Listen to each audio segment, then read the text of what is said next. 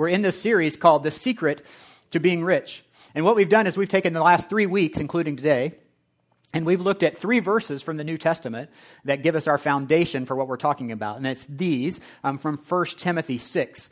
Uh, and, and just a little bit of background as a reminder the Apostle Paul is writing to Timothy, who's in a church in Ephesus. And so, in a way, he's writing to the church, um, but he's writing to his apprentice in ministry, Timothy. And he writes this 1 Timothy 6 17. He says, Command those who are rich in this present world not to be arrogant, nor to put their hope in wealth, which is so uncertain, but to put their hope in God, who richly provides us with everything for our enjoyment. And so, what we've been doing over the past three weeks is we've been convincing some of you uh, that you're rich, that we are some of the people who are rich in this present world. And what we've said is that if you have a place to live with electricity and indoor plumbing, uh, and you don't have to worry about food to eat, you're rich. And if you have a roof over your head, food on your table, a computer, and a phone, you're already richer than 98% of the planet. But I just want to take a moment and acknowledge that for some of you, uh, you may resent that. You may resent me calling you rich. You, you may be offended by that. It might feel weird to you uh, when you have problems meeting your bills every month that you're being called rich. But, but the truth is that in America, even our poor, most of our poor in America are rich. Think about this. Most of the time, we don't worry about if we'll eat tonight, but we worry about what we'll eat tonight or where we'll eat tonight. You know, most of us don't worry about if we'll have anything to wear tomorrow, but we worry about what we're going to wear or what goes best with the shoes that we have picked out. You know, from a historical perspective and from a global perspective, we are rich. But more importantly, and one of the things that maybe we haven't hit on as hard as we should have in the last couple of weeks, is that if you're a Christian, if you're a follower of Jesus, well, that you're rich in Christ. You know, so the Apostle Paul was writing this letter and he was writing to people in the church, but he wasn't just simply writing to the people back then. I mean, this thing's been saved for posterity's sake so that we can enjoy it. He's writing to us now. He's delivering God's message for us today. Well, what's that message? Well, in the next verse, uh, 1 Timothy 6.18, it says, Command them to do good, to be rich in good deeds, and to be generous, and to be willing to share. And so that's what we've taken over these three weeks. That is the secret to being rich. You know, what we've said is that if you're going to be something, you might as well be good at it, right? And so if you're going to be rich, we might as well be good at being rich. And so, what we've said is that God has a life for us where, two weeks ago, we said, where we are rich in generosity. You know, and we talked about the difference that your financial giving makes uh, through Genesis Church and through other ministry opportunities, other worthy causes, and how that can advance God's kingdom. That we can be the people of God uh, through the way that we give our resources. And then last week we talked about what it means to be rich in sharing. That this type of living and sharing and compassion among the church and amongst a body of believers is very unusual in a society like ours today. I mean, Americans are the most individualistic society maybe that's ever lived. And we are a people that is very independent. And so when we live in a way that we are in community with one another, when we depend on one another, uh, it's unusual for our times. Um, it also gets people's attention, doesn't it? I mean, we are able to live in a way that we're dependent on one another and that we're uh, meeting one another's needs and that we're sharing and we're in community, it gets people's attention. And so today we're looking at the third part of this uh, Paul's command to be rich in good deeds. And we want to talk about the difference that your deeds and my deeds, uh, the difference that your service can make for the gospel of Jesus Christ. And so we're going to spend a lot of time talking about the life and ministry of Jesus today. But before we do that, I want to give you just one example uh, that I see from the Old Testament. It's a story about a young king, a king by the name of Josiah. And the writers of Second Kings and Second Chronicles record that Josiah became king when he was eight years old. Any of you have an eight year old? you think they're ready to be king? Uh, were, they, were your kids ready to be king when they were eight? Were you ready to be king when you were eight or queen when you were eight? Uh, probably not. But Scripture tells us that Josiah was one of the best kings that ever lived. And that at 16, he uh, began seeking the Lord and he rediscovered the scriptures and he eventually brought spiritual renewal back to the people of Judah. That Josiah was a good king. In fact, scripture records he was one of the best kings. And look at how the Old Testament prophet Jeremiah remembered him. Jeremiah 22 15 said, He did, talking about Josiah, he did what was right and just, so all went well with them. He defended the cause of the poor and needy, and so all went well. And then there's this phrase that just seems to be out of left field. But look at this. Is that not what it means to know me? declares the Lord. I mean, how amazing is that that God like sneaks in these sucker punches in the middle of this person's story, you know, that Josiah defended the cause of the poor and needy and then he says, "Is that not what it means to know me?" You know, next week we're starting this series, this six week series called Follow Me. And we've been talking about this a little bit because um, our, a lot of our connection groups are around this series. Um, I've been working on this series for probably three or four months now, and it's really, um, it's really changing the way I think about what it means to follow Jesus. I mean, it's really having an impact on me already. Um, and this series is going to be an awesome series for um, people that are really investigating what it means to follow Jesus. And so it'll be great for our church, I'm confident.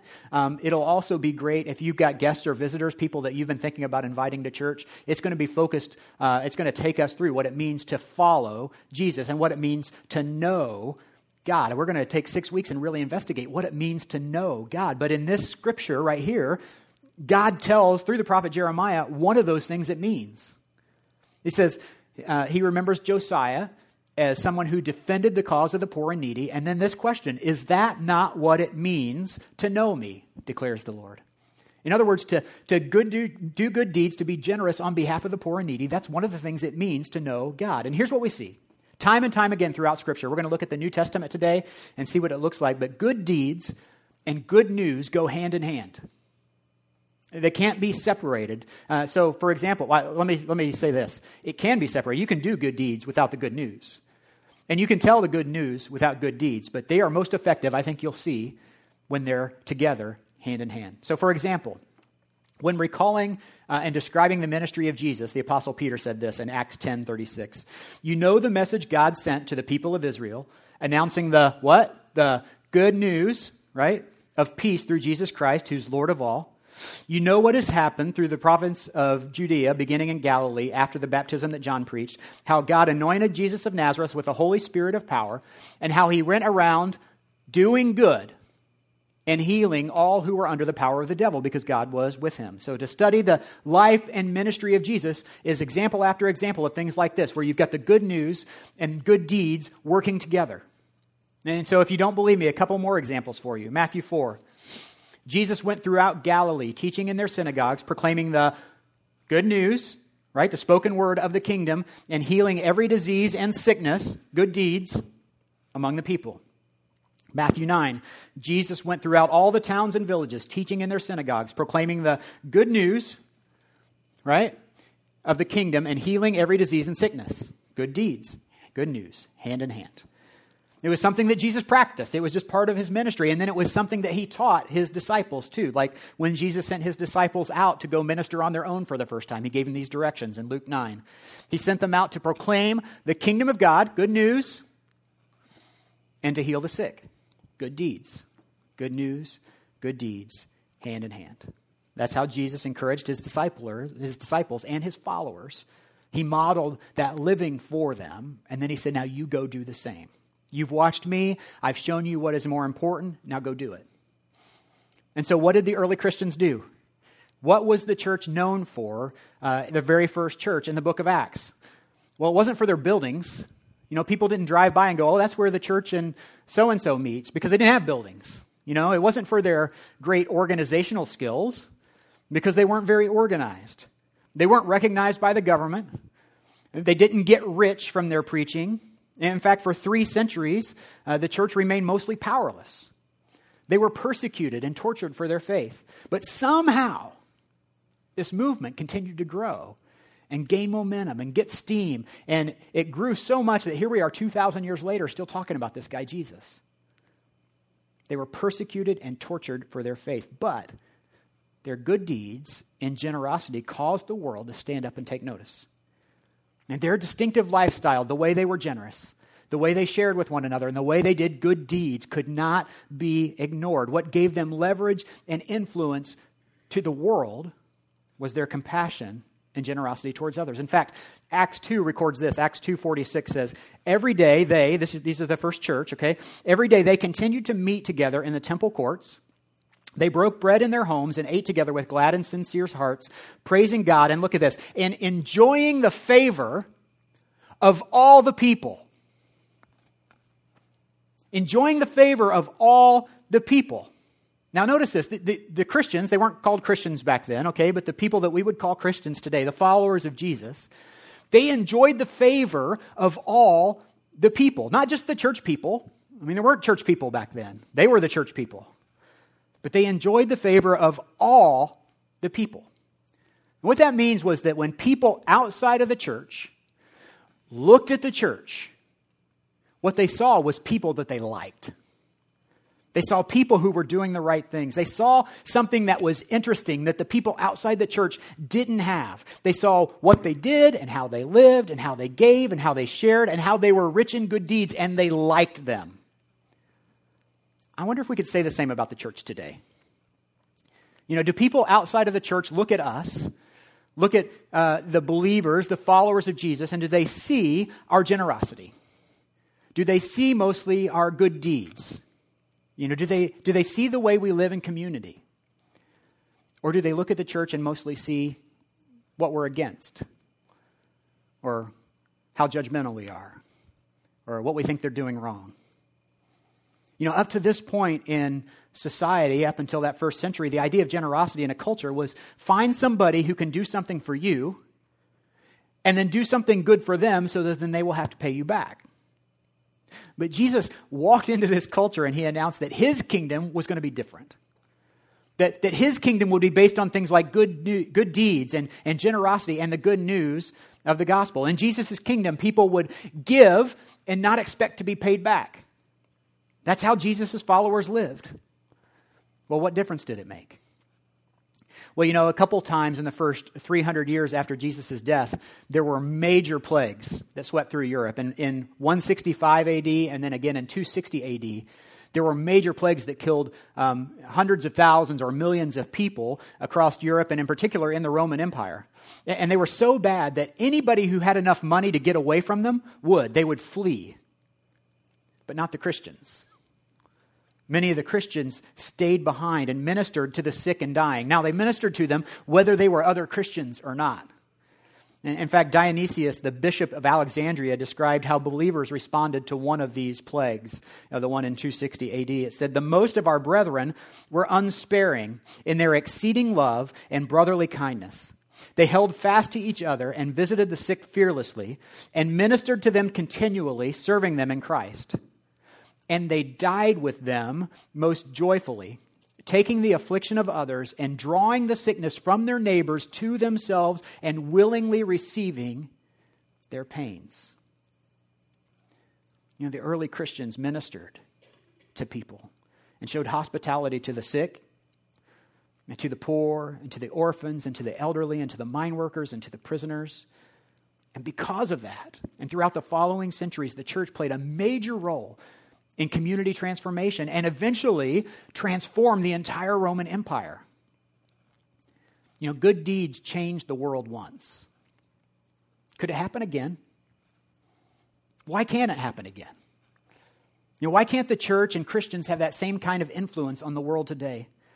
I mean, think about what it would look like for the church once again to take on the burdens of our neighbors. You know, what if people outside the church would look to us as believers inside the church and say, you know what, I don't know that I believe what you believe, but I sure like having you for a neighbor because I like the way you treat our neighbors. You know, what if people would say, I don't know about this Jesus thing, but I sure wish one of you would marry my daughter because I like the way you treat other people? You know, there's, there's something different about a group of people that live that way. It could happen, you know. I mean, it could start with you and me. Paul says, Do good, be rich in good deeds. But why? I mean, what effect can we have on the world with our good deeds? What difference can our good deeds make today? Well, there, there's five things I want to share with you in the time we have left. And these are in your notes if you want to follow along uh, in your worship program. But they're these. Number one is this good deeds genuinely benefit others. I mean, this is the reason why we should do good deeds, right? Because it benefits other people. Galatians 6:10 says, "Therefore, as we have opportunity, let us do good to all people." Good deeds, you know, act of, acts of love and mercy and compassion and, and justice help other people. Giving water to the thirsty helps that person that's thirsty. You know, giving food to the hungry helps that person not be hungry. Giving clothing to the cold or companionship to the lonely and health to the sick. They're all things that God cares about.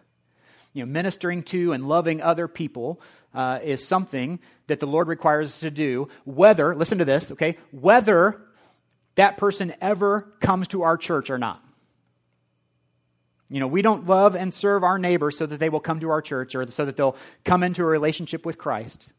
First and foremost, we love and serve and do good deeds because we are followers of Jesus. And that's what he did.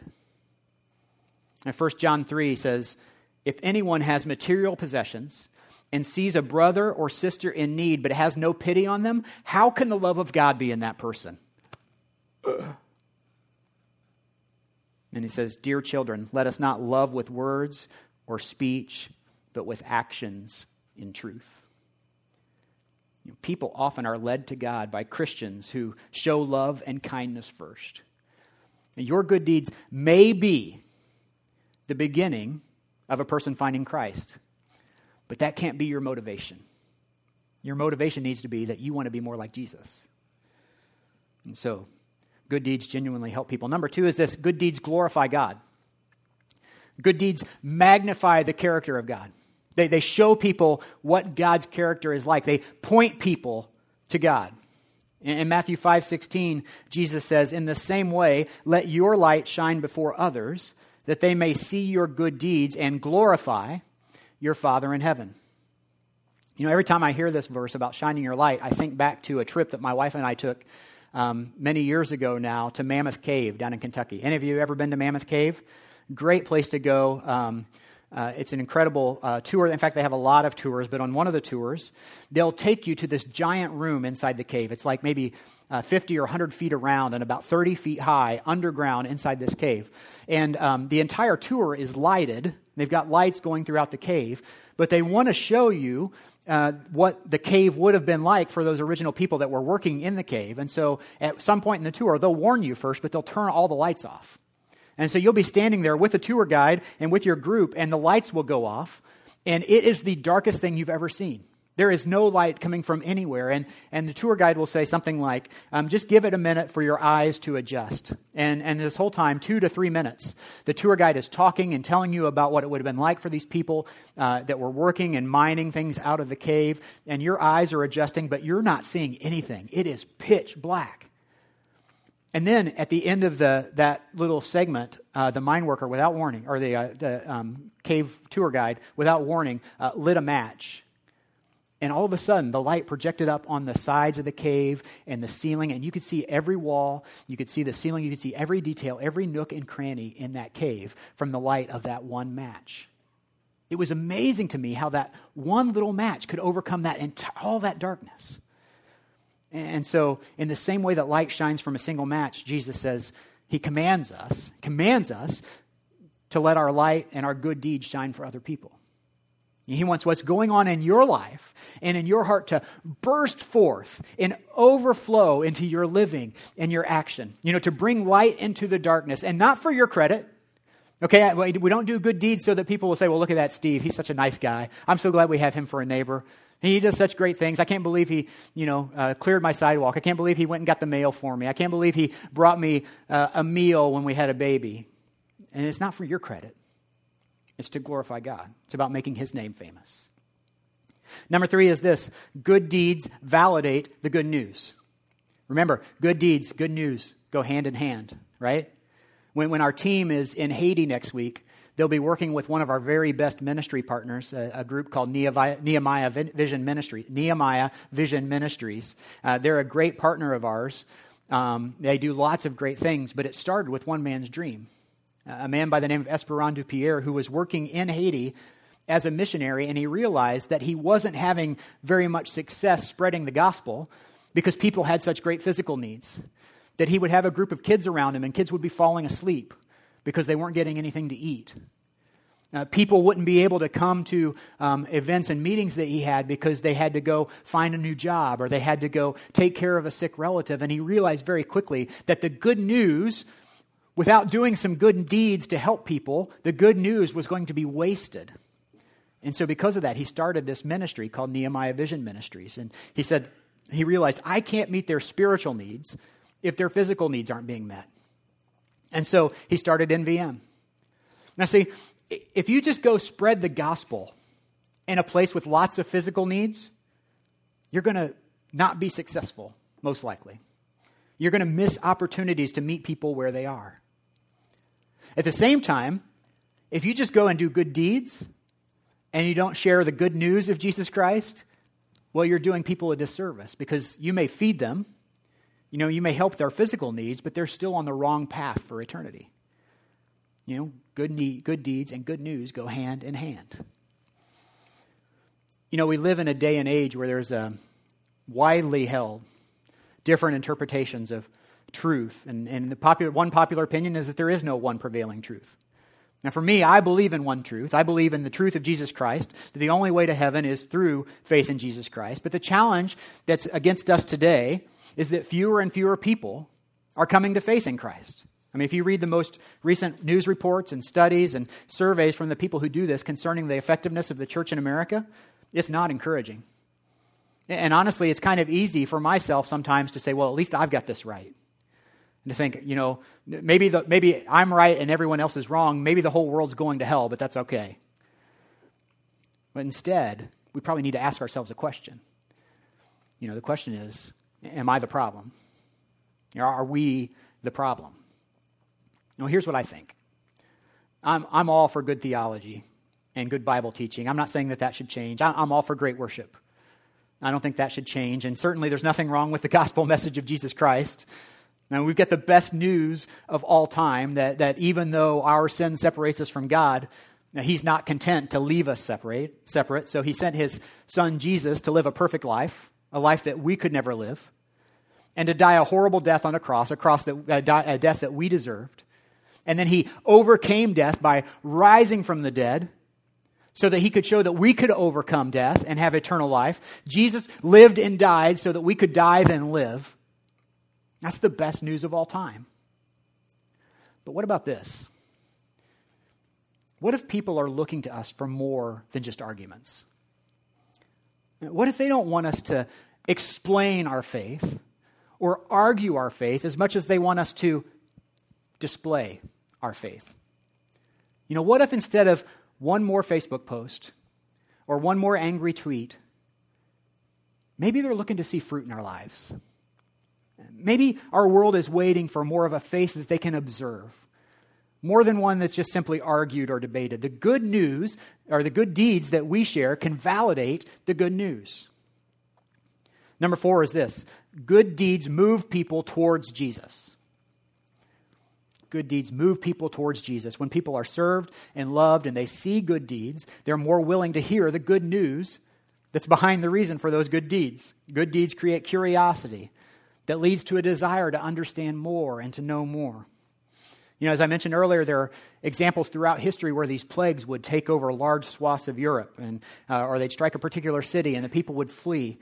Well, Andy Stanley tells the story of one ancient city and a man by the name of Pachomius. Now, Pachomius was living in a place called Thebes, and he was 20 years old uh, when the Romans came and took over his town. Now, Pachomius was, uh, his parents were both pagans, so it's only natural that he would have grown up in that tradition and probably turned out that way himself. But when the Romans came, the course of his life was changed. See, when the Roman Empire would invade a new city, they would conscript or take all of the men that were 20 years and older and willing and able to, not willing, able to serve in the Roman army, and they would take them away to go serve. And they knew that many of them would try to run away. And so for many of those men, they end up in prison. Well, this happened to Pachomius. And because the Roman generals knew that they would escape, Pachomius ended up in a prison. Um, and and, and uh, what happened was, when uh, this happened, there was a big famine that ravaged the land around Thebes. And, and everyone started to starve. And the prisoners were some of the first that starved. But what Pachomius noticed was that um, soon after this famine began, every night when he was in prison, these people would come and leave food between the bars of the prison. And Pachomius and his friends were in this prison, and they didn't ask any questions. They just started eating the food. And so every night these people would come and they'd place food in the prison, and Pachomius and his friends would eat it. And because of these people, these strangers, Pachomius and his friends survived this famine. When it was over, Pachomius began to ask questions like, you know, who were these people? Where did they come from? And most importantly, why were they feeding us? And one day he finally discovered that the strangers were members of a group called the Christians. And when Pachomius completed his tour in the Roman army, he immediately sought out the Christians. He wanted to find out what was behind them feeding all of these prisoners. And so from there, he learned about Jesus and he heard about the resurrection. And from there, Pachomius became a Christian and eventually became one of the leaders in the early church. In fact, he was later recognized as Saint Pachomius. And it all started with good deeds and generosity that captured his heart. See, generosity and good deeds changed the world once. Why can't it happen again? What would happen if each of us took the posture and the example of Jesus and committed our lives to lives of serving and of good deeds?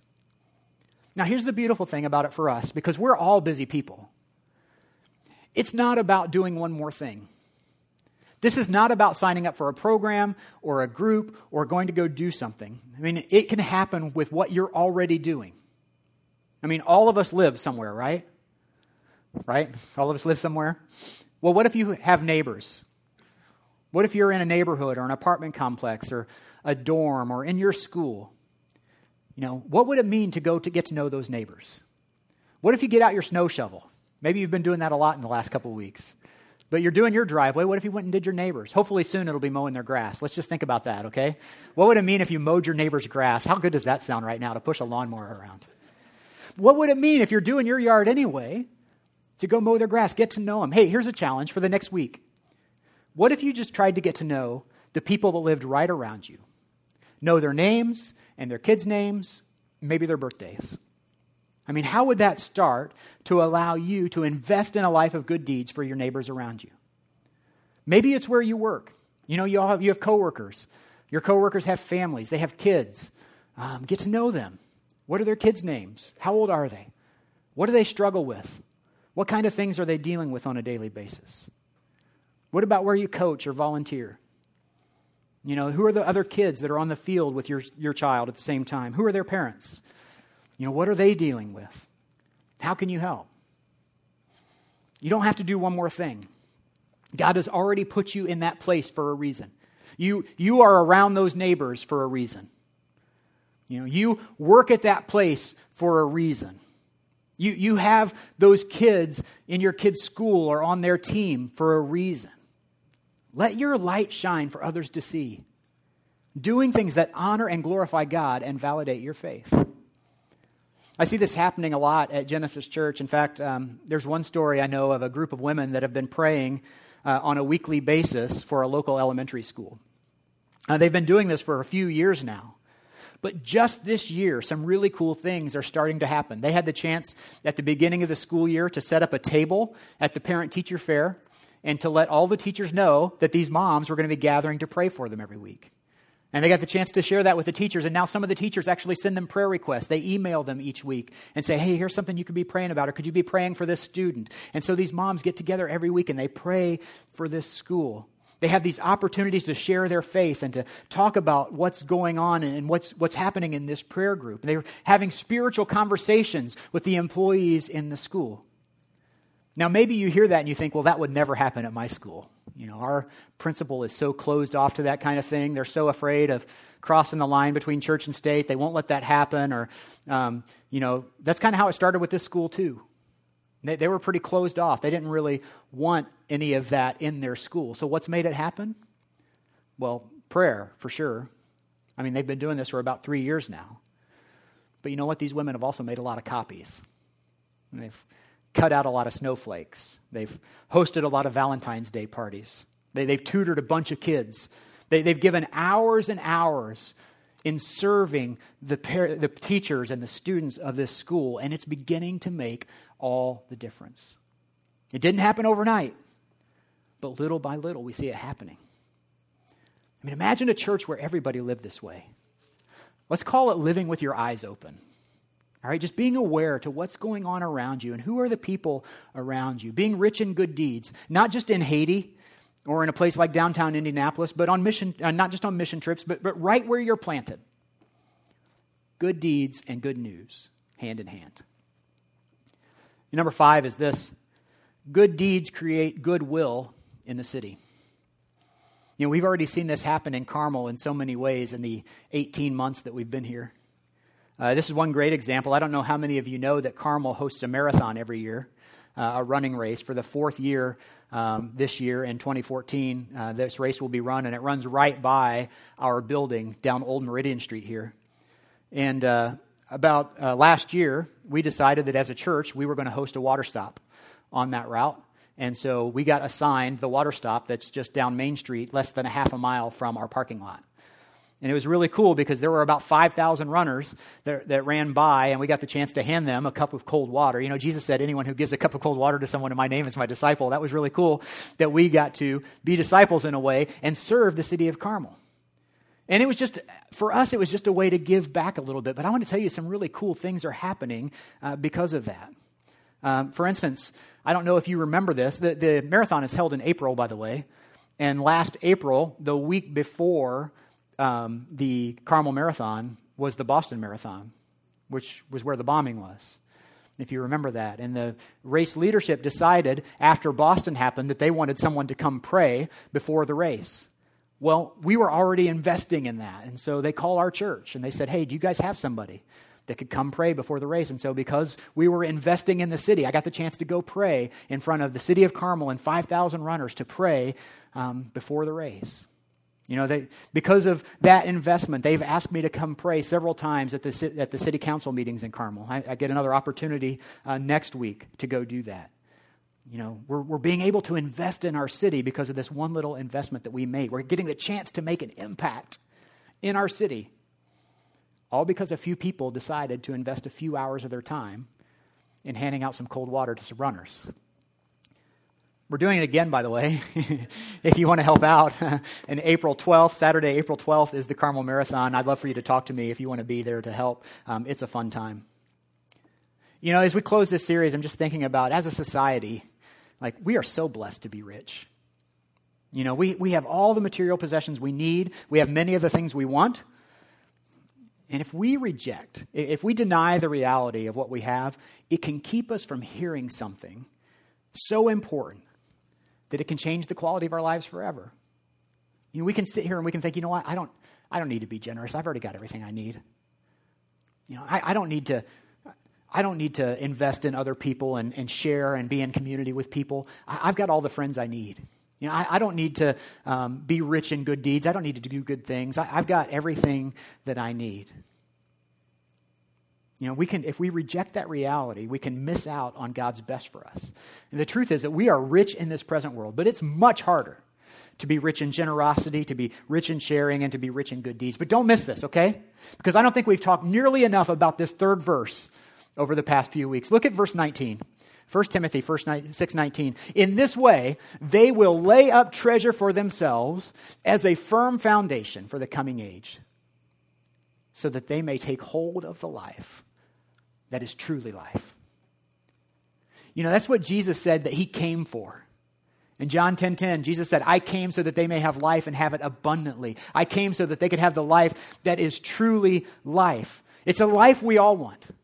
It's a life that's significant, a life that matters, a life that is so much bigger than we are. It's pursuing the very best that God has for us. We want that individually, and we want that as a church. A life that is truly rich, and it's worth it. Would you pray with me? Father God, I'm thankful for that challenge, first and foremost, that you give us, that even though we're rich, that you want so much more for us and that you want us to be rich in generosity and rich in sharing and rich in good deeds. And so I thank you that you've challenged us and you're not satisfied with us to stay where we are. But God, we need your help. I mean, we want to be the people of God, we want to be the church of God. We, we want our lives to be about so much more than just um, ourselves and our families. We want to invest in other places and other people. We want to see your kingdom come to earth. And we want to be a part of that, God. Would you help us in that? Would you send your power? Would you help us to be the people that you've designed us to be, that you've created us to be? Would you help give us what we need to be the church? to be your hope on earth. We pray these things in Jesus' name. Amen.